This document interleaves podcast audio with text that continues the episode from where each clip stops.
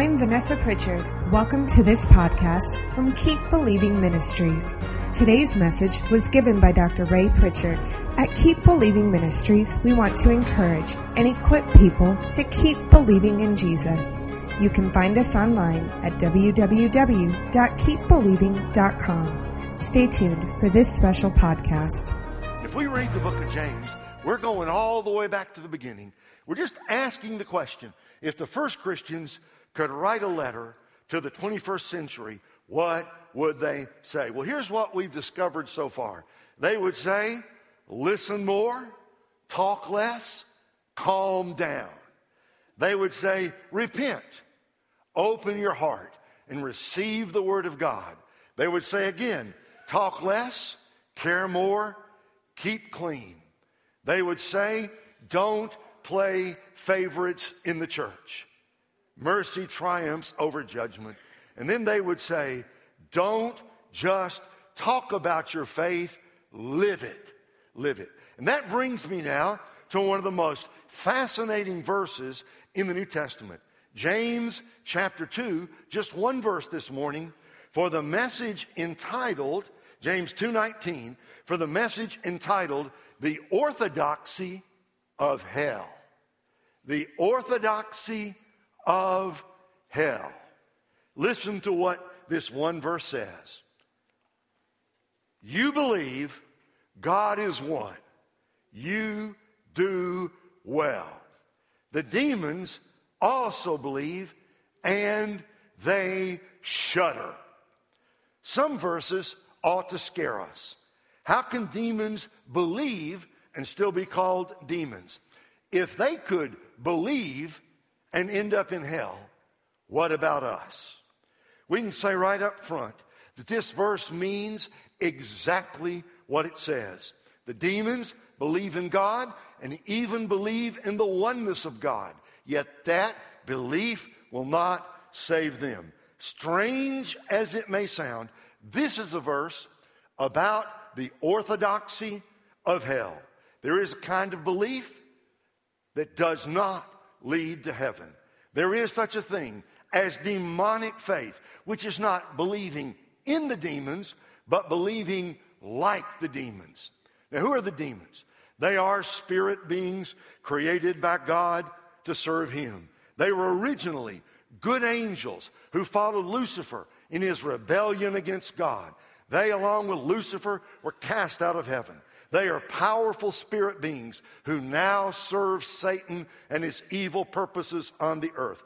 Their mission is entirely negative. According to James, we can learn something important from their bad example. Now, in this message, all we're going to do is we're going to ask and answer three questions to help us learn from the strange case of the demons who believe and yet still end up in hell. Question one When James says the demons believe, what does he mean? What do demons believe? James answers by saying they believe God is one. That's a good thing to believe. That was the starting point of Old Testament religion.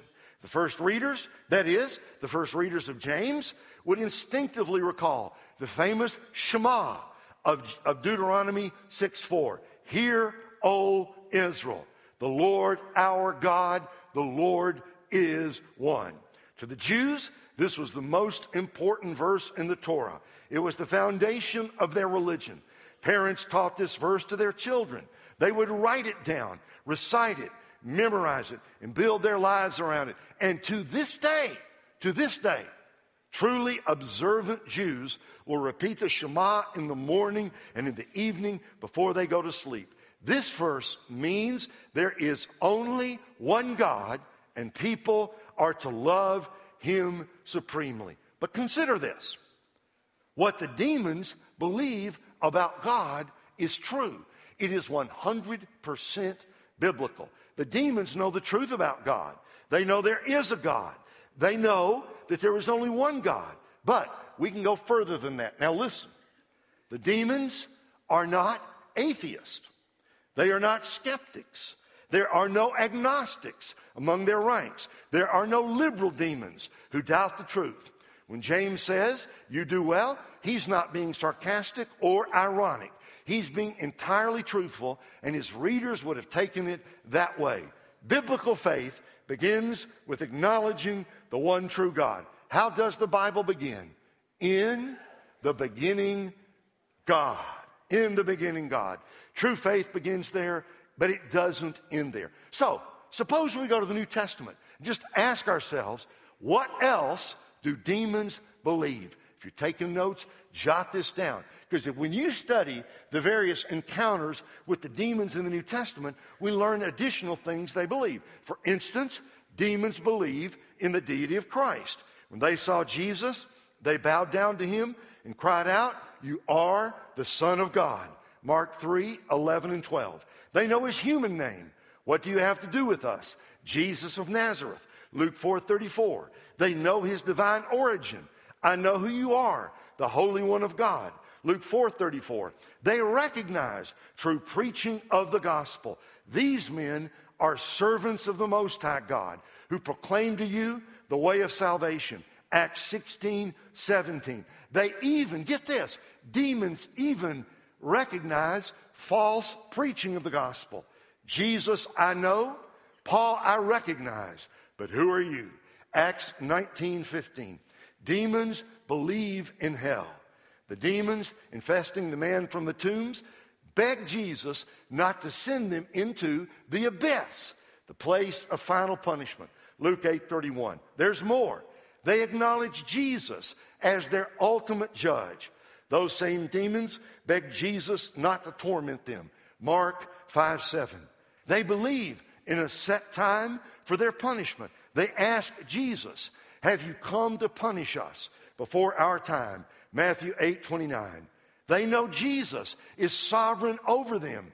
How do I know that? Because they must ask Jesus for permission to enter the pigs. Mark 5 11 through 13. They know they must bow before Jesus.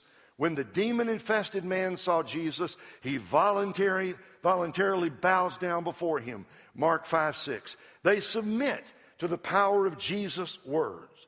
When he casts them out of a person, they must come out. Matthew 17 18. Now, now,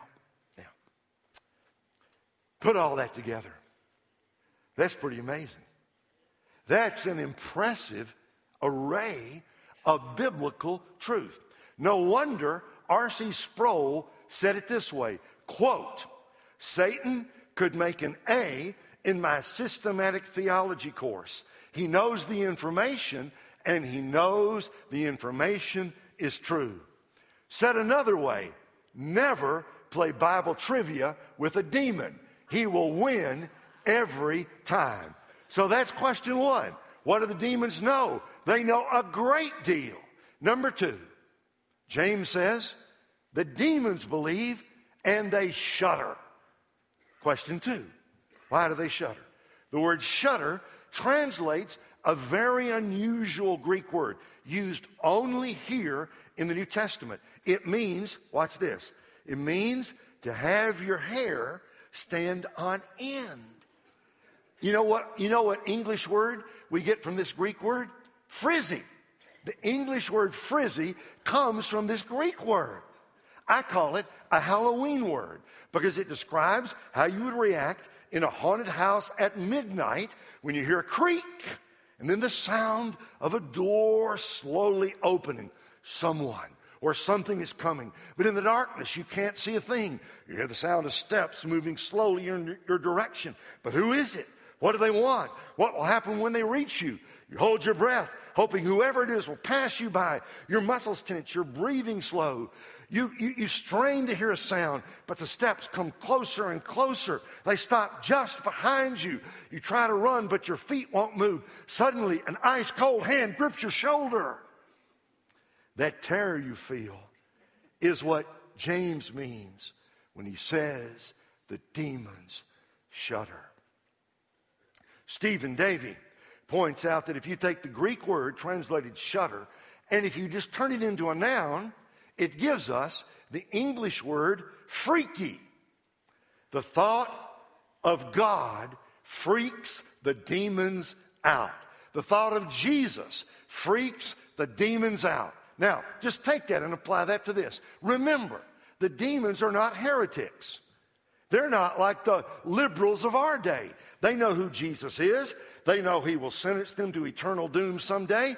Everything about him terrifies them. They hate Jesus. They fear him. They cannot deny his true identity. They cannot escape the coming judgment. Think about this. The demons know the truth about Jesus. They shudder continually. They live in constant fear of their impending eternal doom. They know the ugly future that awaits them. But knowing all of that and living in fear cannot deliver them. So imagine the scene. It's Sunday morning in your local church. The pastor has finished his sermon. It's time now for the invitation. And during the invitation, a strange, shining creature walks the aisle. It's the devil himself. He wants to join your church. Your pastor is shocked.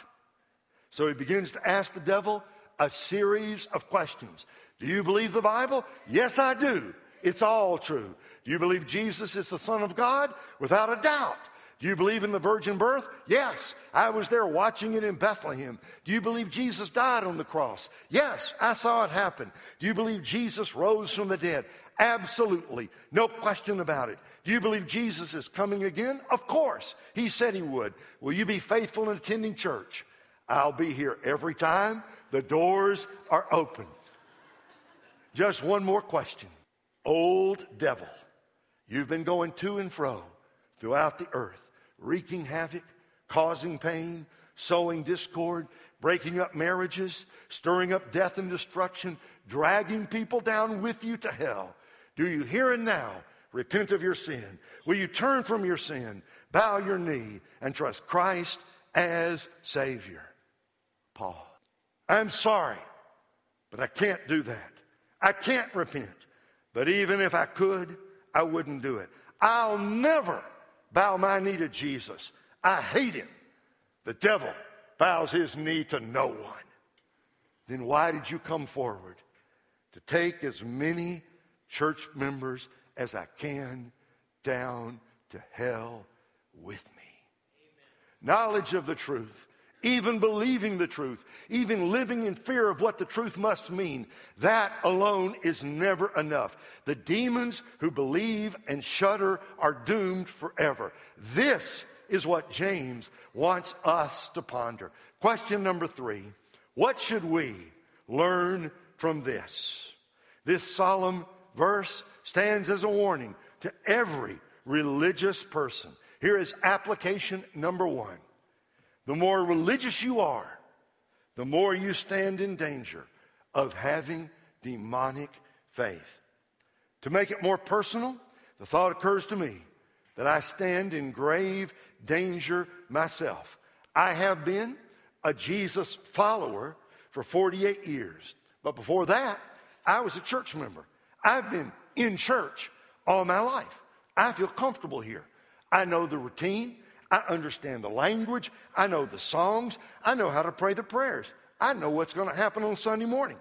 When they, uh, when they pass around the, the cup, the little cup, I know how to take the little cup and the little wafer. We observe the Lord's Supper. I've memorized Scripture. I started out in the cradle roll, graduated to the beginners, then on to the juniors, then to the intermediates, then to junior high, and then to high school. I know all the verses to just as I am. I knew all those verses by the time I was 12 years old. I went on youth retreats. I know all about rededication services.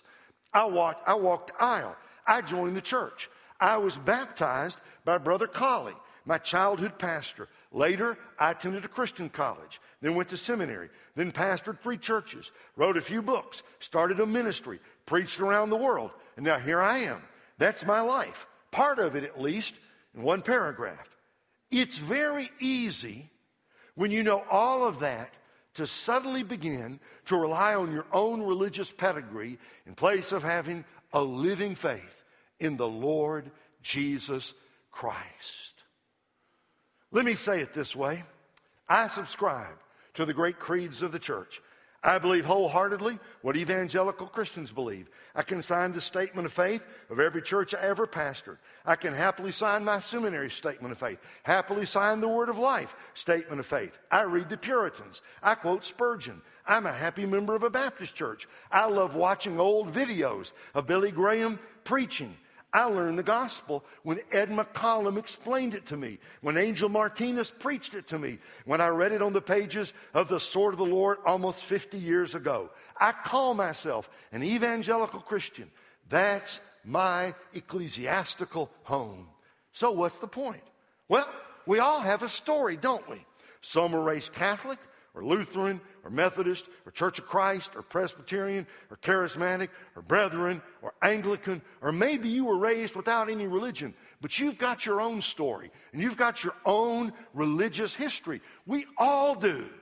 It's fine to have a history. It's good to know your theology. It's great to read esteemed Bible commentators. It's wonderful to be part of a good church. And it's very good if you can pass those theology quizzes that pop up on Facebook.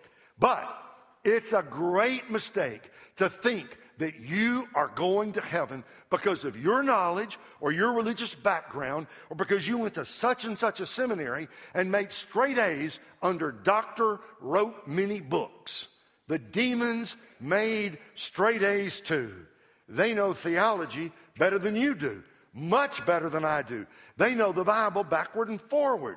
They even believe in the sense that they acknowledge the truth about who Jesus is. They know good gospel preaching when they hear it.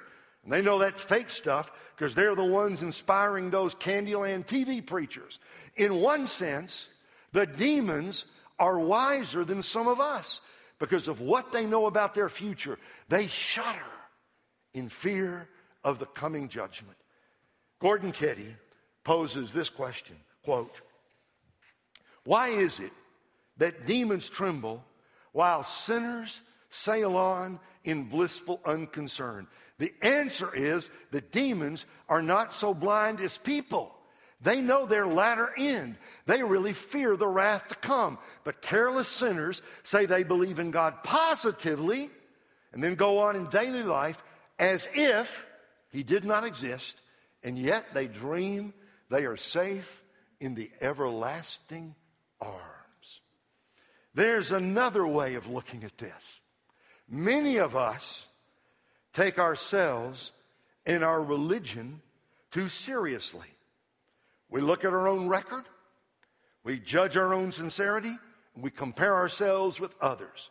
We're very impressed with ourselves, and consequently, not so impressed with Jesus. It's very easy for us to become, quote, careless sinners, even while pursuing a life of outward piety. We may even think our faith is real because we have a seminary degree. Mark it down, dear friends. There will be many good theologians in hell. In fact, hell is populated with good theologians already. They're called demons. Make sure you don't join them. Knowledge alone will never save you. Checking the right boxes will never save you. Living in fear of hell will never save you. Let this be a somber warning to you and to me. Don't make the mistake of knowing a lot and yet doing nothing with what you know. That brings me then to my second application. What should we learn from this story? We need something beyond what the demons have. We need true biblical saving faith in the Lord Jesus Christ. When I use the phrase true saving faith, what am I talking about? Well, true saving faith involves three things the intellect, the emotions, and the will. The faith that saves us involves all that we are in coming to Christ. Faith starts with knowledge, moves to conviction, and ends with commitment. Now, in the 19th century, the greatest tightrope walker in the world was a man named Charles Blondin. On June 30, 1859, he became the first man in history to walk on a tightrope across Niagara Falls. Over 25,000 people gathered to watch him walk 1,100 feet, suspended on a tiny rope, 160 feet above the raging waters. He worked without a net or a safety harness of any kind. The slightest slip would prove fatal. When he safely reached the Canadian side, the crowd burst into a mighty roar. In the days that followed, he would walk across the falls many times. Once, he walked across on stilts.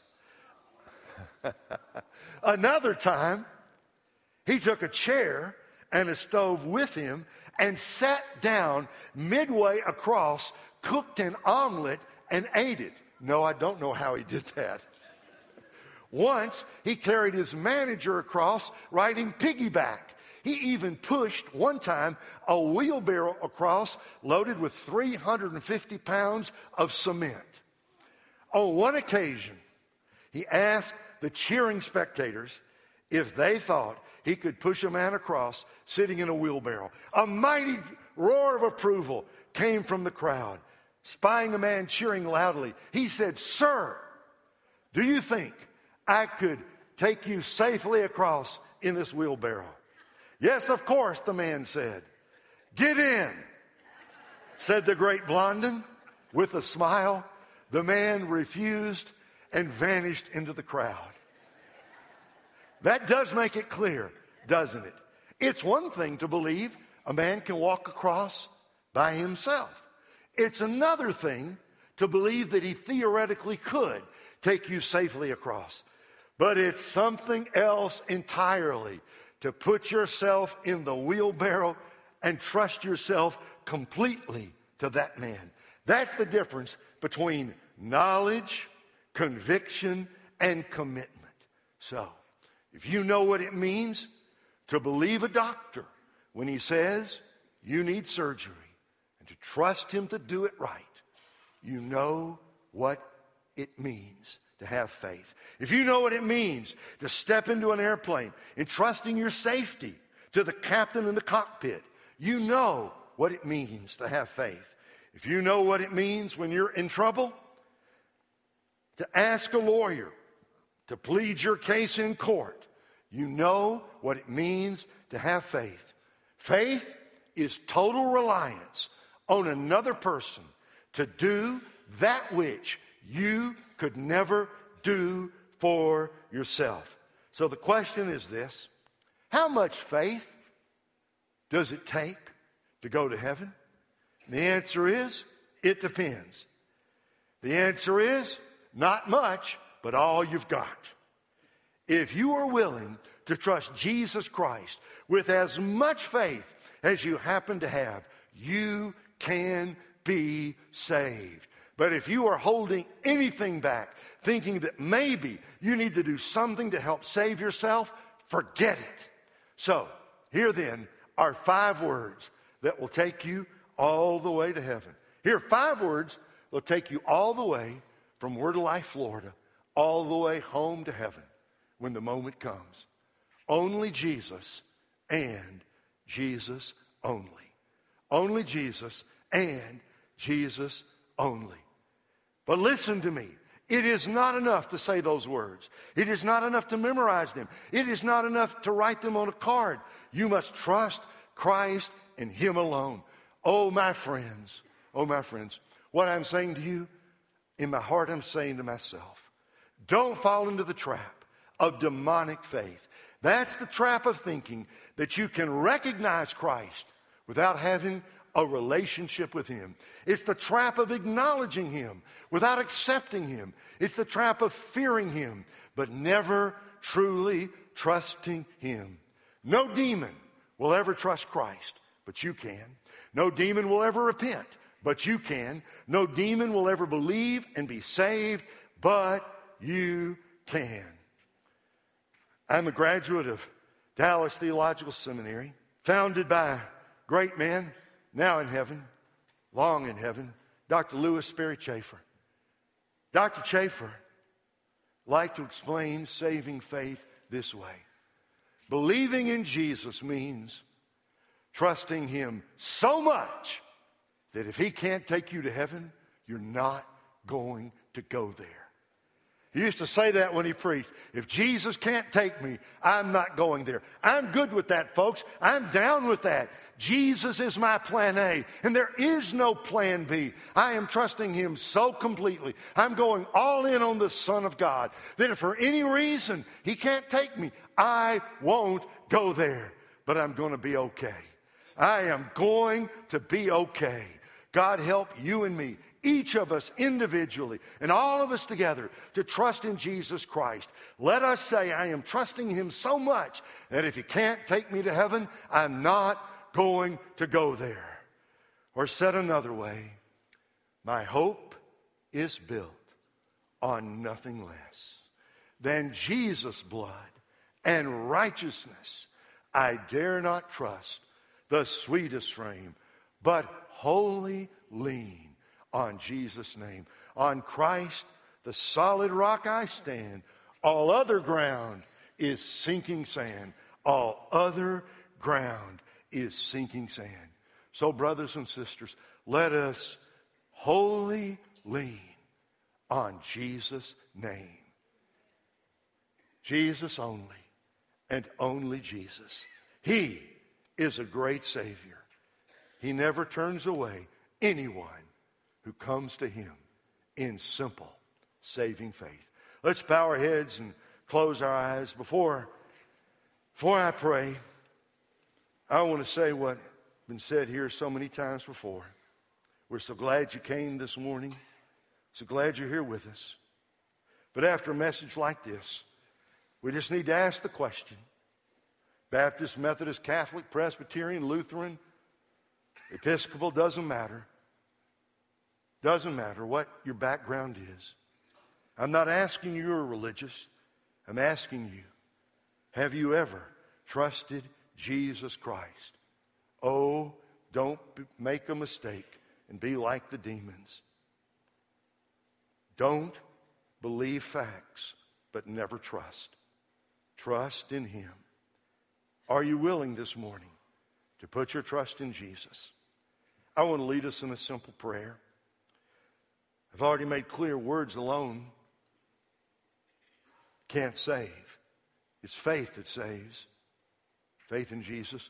But words help us express our faith. So just quietly where you are, just in your heart, you could say, Lord Jesus, I know I am a sinner. And I do believe you are the Son of God. Lord Jesus, I do believe you died on the cross for me. And I believe you rose from the dead. O Lord Jesus, with all that I have and all that I am, I trust you. Come into my heart, Lord Jesus, and save me. Heads are bowed and eyes are closed. Simple prayer. Simple prayer. But that could be the difference between heaven and hell. If you prayed that prayer this morning, I wonder if you would just slip your hand up briefly and put it down and let me know. Thank you. Thank you. Thank you. Yes, anyone else, just, put, just slip the hand up and put it down. Thank you. Several people prayed the prayer. Wouldn't it be terrible to end up in hell because you heard the truth and didn't do anything about it? Anyone else want to say, I prayed the prayer today? Just slip your hand up and put it down. Heavenly Father, we thank you. You've made the way so simple. We're the ones who've made it difficult. Thank you for the blood of Jesus. Thank you for our Lord who died and rose again. Lord, I pray for these dear ones who this morning prayed the prayer and are trusting you. Thank you, Lord. They've passed now from death to life and are standing on the solid rock. Help us all to trust Jesus and Him alone because we pray it in Jesus' name. Amen. Thanks for joining us today. This podcast is made possible through the support of listeners like you. Come see us on the internet at www.keepbelieving.com. We'd love to hear from you this week. Join us for the next podcast from Keep Believing Ministries.